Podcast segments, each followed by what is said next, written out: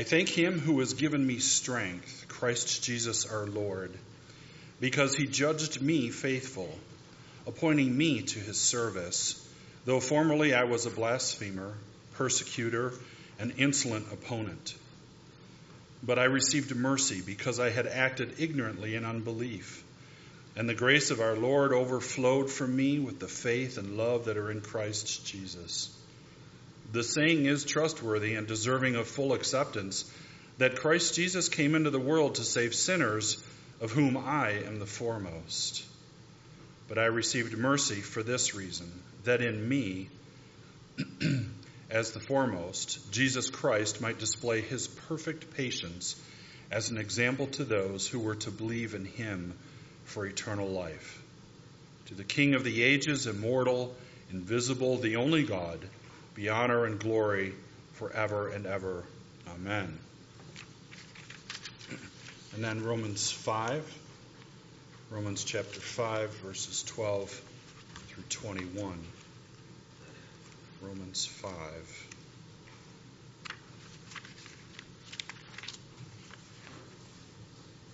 Starting in verse 12. Therefore, just as sin came into the world through one man, and death through sin, and so death spread to all men because all sinned. For indeed sin was in the world before the law was given, but sin is not counted where there is no law. Yet death reigned from Adam to Moses, even over those whose sinning was not like the transgression of Adam, who was a type of the one who was to come. But the free gift is not like the trespass. For if many died through one man's trespass, much more have the grace of God and the free gift by the grace of that one man, Jesus Christ, abounded for many. And the free gift is not like the result of that one man's sin. For the judgment following one trespass brought condemnation, but the free gift following many trespasses brought justification. For if, because of one man's trespass, death reigned through that one man, much more will those who receive the abundance of grace and the free gift of righteousness reign in life through the one man, Jesus Christ. Therefore, as one trespass led to condemnation for all men, so one act of righteousness leads to justification and life for all men. For as by the one man's disobedience the many were made sinners, so by the one man's obedience the many will be made righteous. Now the law came in to increase the trespass, but where sin increased, grace abounded all the more, so that as sin reigned in death, grace also might reign through righteousness, leading to eternal life through Jesus Christ our Lord.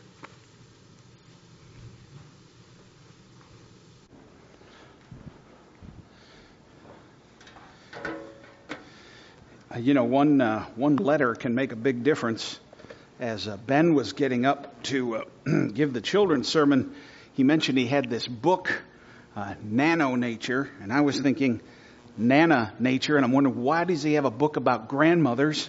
But he uh, he clarified that for us all, and I'm grateful. Uh, also, I'm grateful that uh, this morning in Sunday school class we uh, Brian already struck on much of where we're going to be this morning, and uh, so we'll see how those all dovetail together. If you want to keep your Bibles open to 1 Timothy chapter 1, the 15th verse of that chapter is going to be one we're going to come back and revisit over and over, but we're going to be covering a number of different passages. So um, if you're not uh, directly there, don't worry about it. We'll get to it.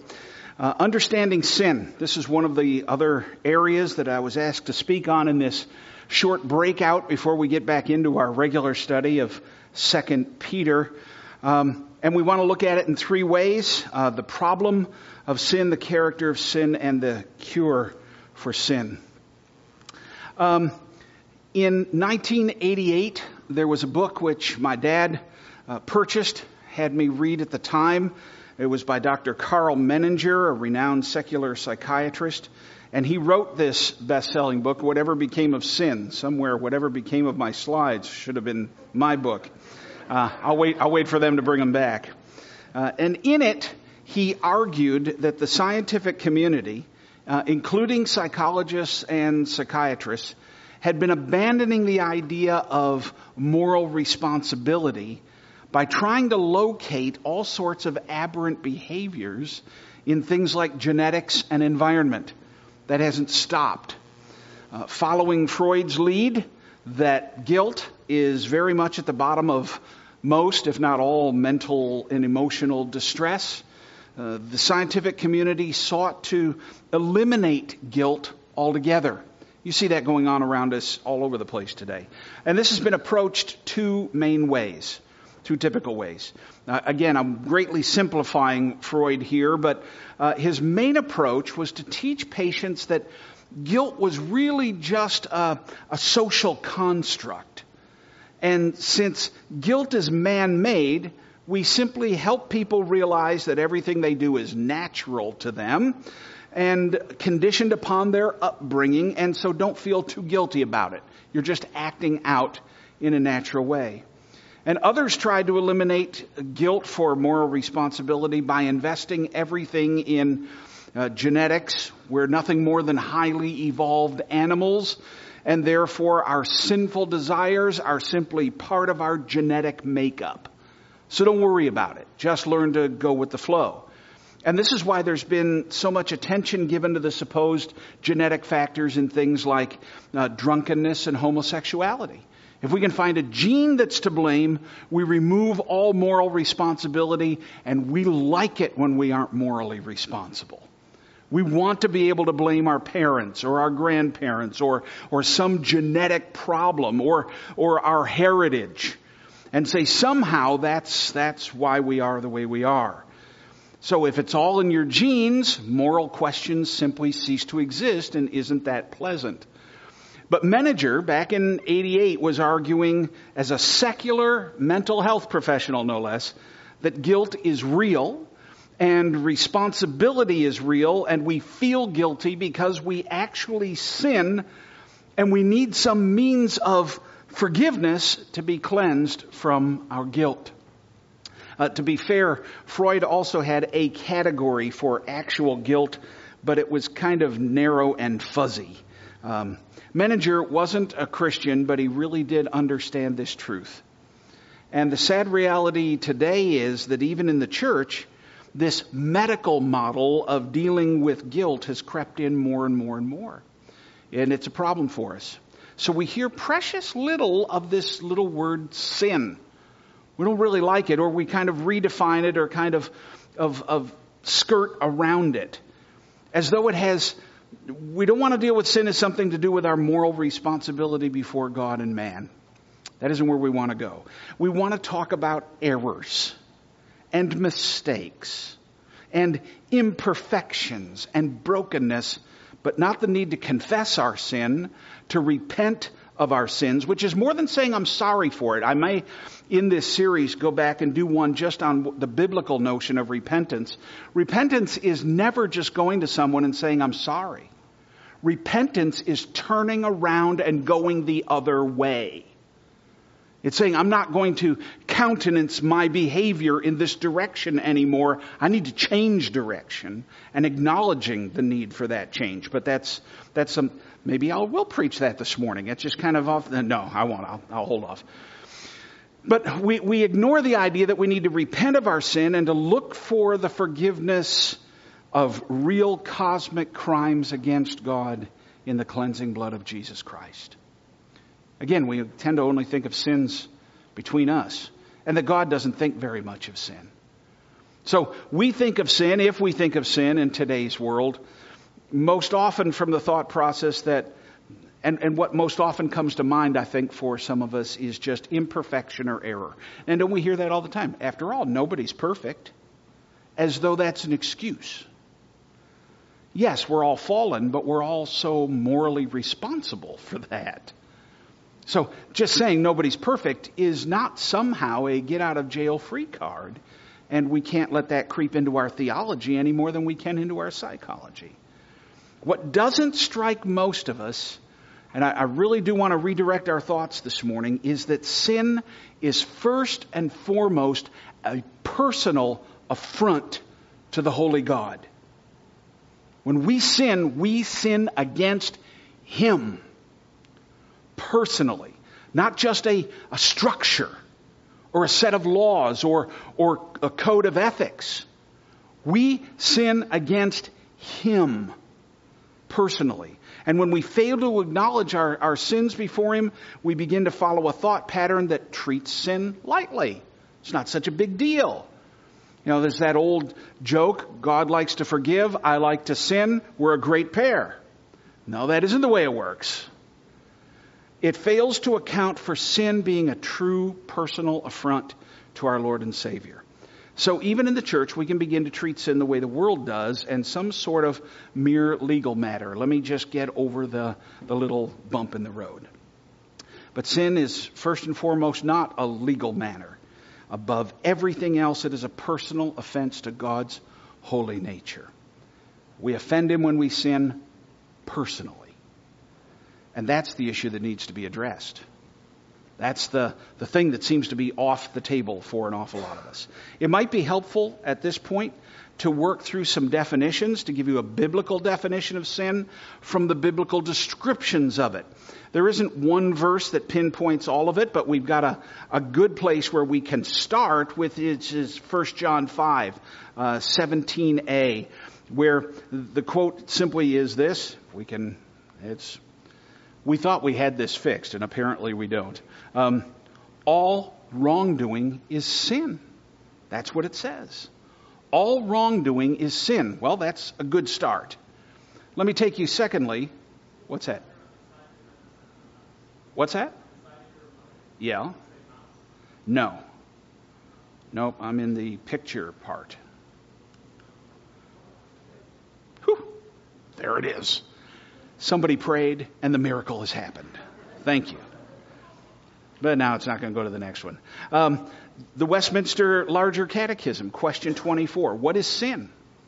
They qualify it this way Sin is any want of conformity unto or transgression of any law of God given as a rule to the reasonable creature. It's a pretty good one. It's a fairly standard one, and it's it's a good one throughout the the centuries. Um, there was a man by the name of Martin Bucer who was part of the German Reformation. Bucer was, in fact, kind of a mentor to Calvin. He was a little older than Calvin, and Calvin spent a couple of years um, in uh, a German city with Bucer. Bucer wrote, Sin is the scriptural name for our going astray by forsaking the only God who is man's highest good in order to pursue unsubstantial and ruinous phantoms of the good. Let me go back because that is rich and really good. Sin is the scriptural name for our going astray by forsaking the only God who is man's highest good in order to pursue unsubstantial and ruinous phantoms of good. That is when we sin.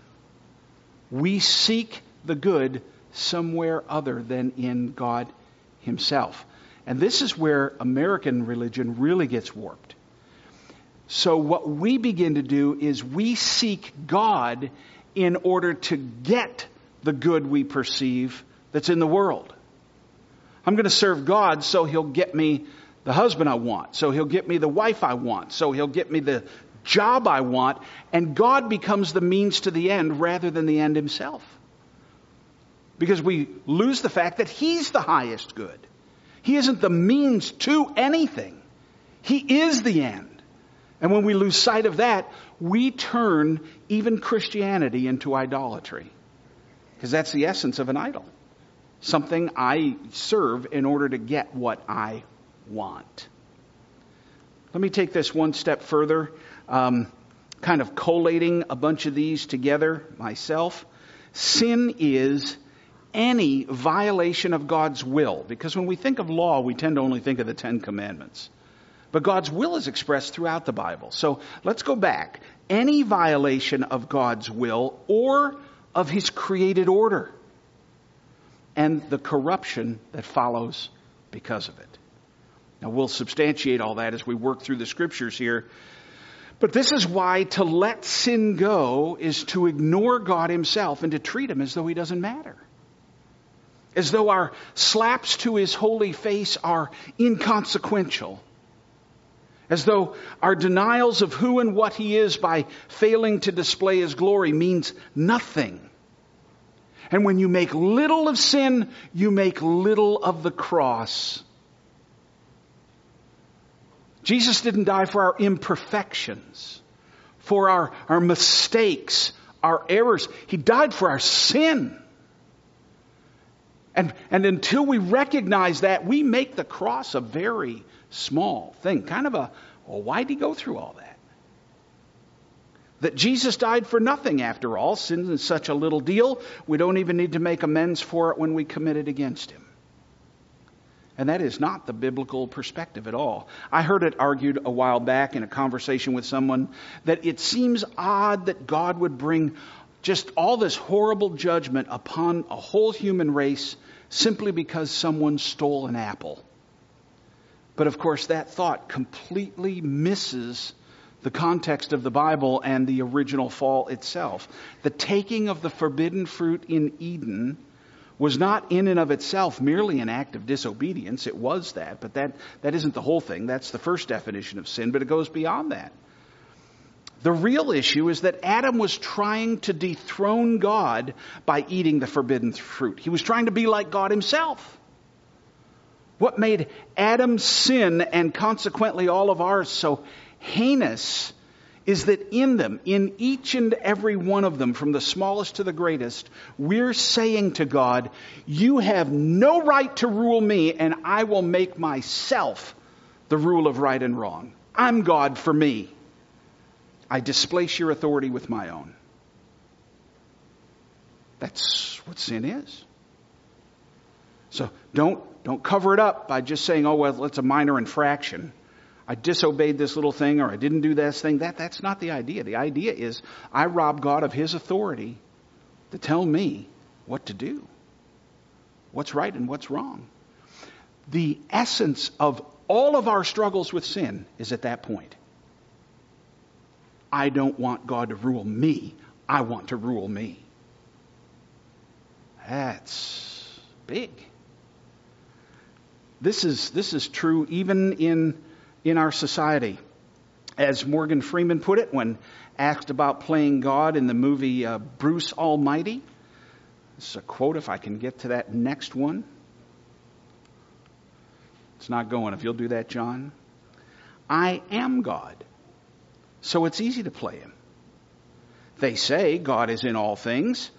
So if God is in me, then I am in God, and therefore I am God, and God doesn't exist without me. We may not all say it that blatantly, but that's often really where we are. R.C. Sproul refers to this, to sin, as cosmic treason not just some infraction or error. So that's the, the first aspect of sin is that it's located in our acts, in, in what we do. But the Bible paints sin as going deeper. The older theologians used to say we aren't sinners because we sin, we sin because we're sinners. And that puts the cart in the right relationship to the horse. In other words, we commit sinful acts in opposition to God's laws and the nature with which we were created, but we are also constitutionally sinners as a result of being joined to Adam.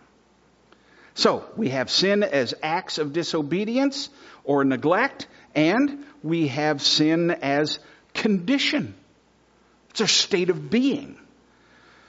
What the Bible terms iniquity, which is a word that refers to being warped or twisted, distorted, we were made to bear the image of Christ and, and distortion has come in and that inner twistedness or warpedness is our condition, which is sin. We're infected with this plague of self-government and, and every place it shows itself, it's one more place where we're attempting to remove God from his rightful throne and install ourselves there.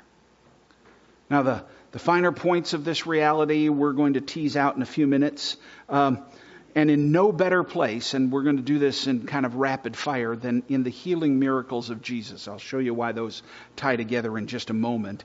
Um, but let me add a third way you know, the Bible speaks of sin and sinners to clarify a common misunderstanding. So we have number one, our sinful acts, uh, Isaiah 53, 5 through 6. But he was pierced for our transgressions, he was crushed for our iniquities. Upon him was the chastisement that brought us peace, and with his wounds we are healed. All we like sheep have gone astray. We have turned everyone to his own way, and the Lord has laid upon him the iniquity of us all and then our sinful condition inherited from Adam. That's in uh, Ephesians 2, 3c, and where Paul writes to the Ephesians and says, Before we were saved, we were by nature children of wrath like the rest of mankind. It wasn't just, just a, uh, uh, uh, something that we had done, but this was part of our nature. And then thirdly, our sinful status we are condemned as sinners. 1 Timothy 1, which we had read for us already. This saying is trustworthy and deserving of full acceptance that Christ Jesus came into the world to save sinners, of whom I am the foremost. I'm going to come back and revisit that in a second. But note, how Jesus deals with all of these. In salvation, our sinful acts are forgiven. Colossians 1. He has delivered us from the domain of darkness and transferred us to the kingdom of his beloved Son, in whom we have redemption. And what does he say that is? The forgiveness of sins. And he deals with our condition. Our condition is impacted, but we'll see that it's not fully dealt with yet but go back to 1 Timothy 1:15. The saying is trustworthy and deserving of full acceptance. The Christ Jesus came into the world to save sinners of whom I am the foremost. And notice the present tense. Paul doesn't say of whom I was the foremost. He continues to own the fact that he's still a sinner in this regard, at least in terms of his condition. But his status has changed. Galatians 3:26. For in Christ Jesus you are all sons of God through faith. Now, some have thought that because our acts have been forgiven and our status has changed from enemies to sons, that we no longer identify in any way as sinners. But what they forget is that our condition is not yet fully taken care of. It's not fully changed. That's why we had that portion in 1 Timothy 1:15. What is still needed to deal with our condition is the resurrection. 1 Corinthians 15, 42 through 45. So it is with the resurrection of the dead. What is sown perishable is raised imperishable. It is sown in dishonor, it's raised in glory. It's sown in weakness, it's raised in power. It's sown a natural body, it's raised a spiritual body. If there's a natural body, there's also a spiritual body, and thus it is written the first man, Adam, became a living being, and the last Adam became a life giving spirit.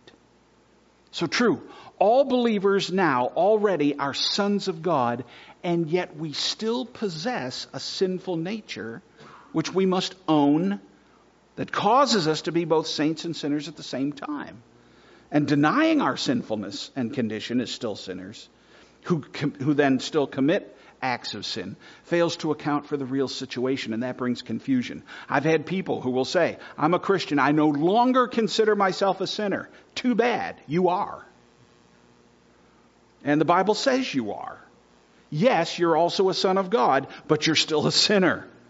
You're just like Paul, the chief of sinners, among whom I am chief. Now that brings us back to our main consideration for this morning.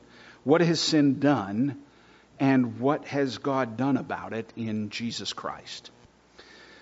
So we want to look at the consequences of sin. We've kind of laid out what the problem is. Now let's look at the consequences and why sin is so bad, especially as it regards us. And a survey of Christ's healing miracles helps us immensely here. I think it's really useful. Um, since all pain and suffering and disorder came into the world because of sin, we can use the healing miracles to give insight into the effects of sin in the soul as well as in the body. And when we take each of those and view it as a type, as a, also a representative. Christ really did these miracles, really healed these people, but the healing by itself doesn't do anything. You remember, you can go to heaven perfectly, or you can go to hell perfectly healthy, perfectly healed.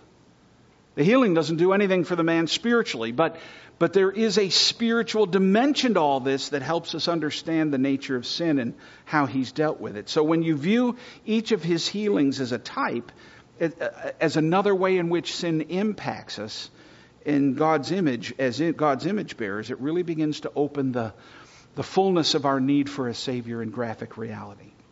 In each one is a display of how sin corrupts us in every way. And why then we're in such dire condition.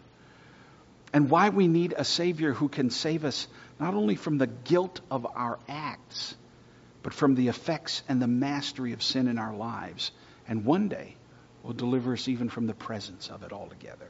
So the first one, fever. I'm going to run through these um, as you skirt through the through the Gospels. You're going to see these categories for healings done over and over. The first healing that Jesus does is healing sin, uh, healing fever, uh, which demonstrates to us that sin is constitutional. Uh, we have a good picture of this in Jesus twice healing someone of, of fever. Uh, he heals the nobleman's son in John 4, and he heals Peter's mother in law in Mark 1, which tells us Peter's a better man than I am, that he'd be praying that his mother in law get well. But that's it's another story. It shows you I'm still a sinner. Um, but, but what does sin in us do? Fever's a great representative here. First, in both accounts, what it tells us is that sin affects all ages. Both the nobleman's son as a little boy and Peter's mother in law as an older woman and it appears on the surface in greater and lesser degrees. Not all of our sickness shows itself completely on the surface. But secondly, it impacts the whole being, and especially how fever, when it's unchecked, brings on delirium and a loss of reality. Sin infects our thought process so as to no longer perceive reality from God's perspective. It distorts things. It gives us a distorted view of life, of what's important, of God, of truth. Fever is a great way of representing how that delirium takes over and lays us aside. We cannot know God while we are under the unchallenged influence of the fever of sin but how he interrupts. Secondly, blindness. In Matthew 9, Jesus heals two men of blindness. One man in Mark 8, one born blind in John 9, and then in Mark 10, he heals blind Bartimaeus. Um, the repetition is meant for emphasis, as we've seen all the way through in the biblical languages. Uh, much of this Brian was talking about in the Sunday school class. So if you were here for that, you're getting a, a building off of that same idea. Sin robs us of the ability to see truth. Much like fever, but even worse. So Jesus can say in John 8 that those who follow him are no longer in darkness, the implication being that those who do not follow him are in darkness. They're blind. They're unable to see the truth. Paul notes in 2 Corinthians 4, and even if our gospel is veiled, it is veiled to those who are perishing. In their case, the God of this world has blinded the minds of the unbelievers to keep them from seeing the light of the gospel and the glory of Christ, who is the image of God. How about leprosy? In Mark 1, you get Jesus healing one man of leprosy. And then in Luke 17, you get him healing 10 men who have leprosy all at once. And leprosy is used throughout the scripture as a type of sin, a way of understanding sin, that it's, that it's incurable and that it is fatal and that it infects each man and all men as it's communicable. And everywhere in Scripture, leprosy gets represented as defiling the sufferer and making them unclean to God and man. So the Old Testament said if you were a leper and you were near the city, you had to cover your upper lip and cry out to others, unclean! Don't come near me, you'll catch my disease. And it defiled them so that they couldn't go to the synagogue, they couldn't go to the temple, they couldn't worship because it made them unclean before God. This is what sin does, beloved. It separates. It separates us first from God, just like it did in the Garden of Eden. What happened when man fell? He hid. He knew immediately he was separated from God. But then it separated him from, from his own wife. Because as soon as God confronts him, he says, Oh, hey, hey, the woman you gave me, she's the problem. I've heard that echoed any number of ways. The mother you gave me, the aunt you gave me, the grandmother you gave me, the wife you gave me, the kids you gave me. It's never an excuse. It separates from one another and it separates us from love. What does he try to do? Cover up his own nakedness because he's exposed in that moment. And it even separates us from nature itself because in comes the fall and in comes all sorts of mayhem in the created order. We get another insight into sin when we see how Jesus healed paralysis. In Mark 3, he healed the man with the withered hand, and, and in Matthew 8, the centurion's son. And then how when he was at home in Mark 2 and, and four friends brought someone who was paralyzed and, and let them down through the roof of Jesus' house. What does paralysis represent? That, that sin completely robs us of capability to serve God in Christ. It's as though we can do nothing.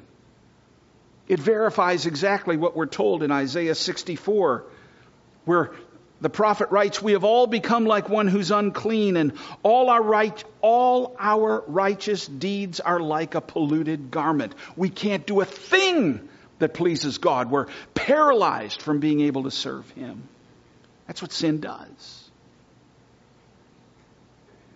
And Jesus heals of impotence, weakness that overcomes. We see the example of that at the pool of Bethesda in John 5, where the man was, was impotent for 38 years and, and couldn't go. He was too weak and he was too lame. And sin doesn't always appear on the surface, but nevertheless, it withers us inwardly.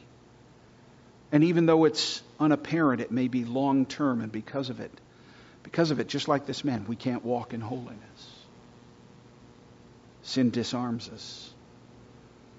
In Mark 5, Jesus heals the woman with the issue of blood. She had had it for 12 years. And what does that tell us about sin? Sin is internal and it's chronic. And again, its uncleanness is emphasized in that spot because she is not supposed to be touching anybody when she's in that crowd and it's humanly incurable. She spent all of her living on doctors, the text says, and was no better. And you can go to all the psychologists and all the psychiatrists you want to go to, but you can't deal with sin that way. Sin can only be cured by Christ. In Luke 14, Jesus heals a man of dropsy not a word we use very often in conversation today. It, the medical term today would be edema, swelling, swelling to the, to the degree that the person is disabled, but especially disfigured. And sin is just that. It is disfiguring. It distorts the image of God we were created in so that he's no longer recognizable as who he was. And that's what our sin does. It, it destroys that image so that we don't look like him anymore. In Mark 7, we see that sin affects hearing and speech as Jesus heals that man in Mark 7 and our our inability to hear God anymore, as Brian told us this morning, and a complete inability to worship Him in any capacity. We can neither give Him the praise that He's due nor listen to his word with any usefulness. Even injury, which is a result of the fall, man's brutality against man. We see it in Luke 22 when Peter cuts off Malchus's ear and Jesus rushes in to heal that, that man.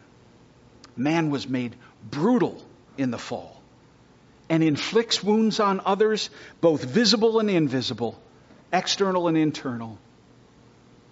I watched two documentaries this week, one having to do with a cult leader in California, a movie made by one of the people who was in that cult for 22 years before he finally realized that this man was an abuser and was destroying lives by his control and manipulation over them, and then followed that up with a tribe that was just found in South America in 2010. A hidden tribe of people that made themselves known for the first time in 2010. And as they came out of the jungle, part of their problem was that we've been hunted, we've been brutalized, we've been killed, and we've had to kill in response. And the brutality of mankind to mankind. The bombing in New York City this weekend. Sin makes us brutal to one another. But Christ heals even the effects of that brutality. And then the one that gets the most play in the whole of the New Testament in the Gospels, if you just survey Matthew alone, in Matthew 4, Matthew 7, Matthew 8, 9, 12, 15, and 17, demon possession or demon oppression. Man left to himself outside of Christ is prey to the evil spirits, the fallen angels, and the devil himself. So Paul mentions in Ephesians 2 1 through 3, when, again, talking about the believer before his conversion, you were dead in the trespasses and sins in which you once walked, following the course of this world, following the prince of the power of the air, the spirit that is now at work in the sons of disobedience. And none of us were exempt, he says in verse 3, among whom we all once lived in the passions of our flesh, carrying out the desires of the body and the mind, and were by nature children of wrath like the rest of mankind. And then lastly, death itself. Three times Jesus raises someone from the death, dead during his earthly ministry to show the truest and the worst example, the fullness of what sin has done to us it has killed us. And you go through those and you say, now this is why we can't take sin lightly in any way. It's treasonous rebellion against God and His right rule. It's manifest destruction of the bodies and souls of those that are made in His image. And it's utter and just condemnation by our holy God. Well, then that takes us to the cure. I mean, we've looked at the problem, we've looked at the consequences, but this is where this is where we get the most amazing reality. Let me go back to all those that we just looked at. As we looked at all these examples of what sin is and does, then we think what a great Redeemer Christ is and how great this salvation is that the believers are partaker of. In Christ, the delirium of our fever has been lifted, that we might know God in truth. In Christ, our blind eyes have been opened, and He heals us that we might behold the glory of God in the face of Jesus Christ.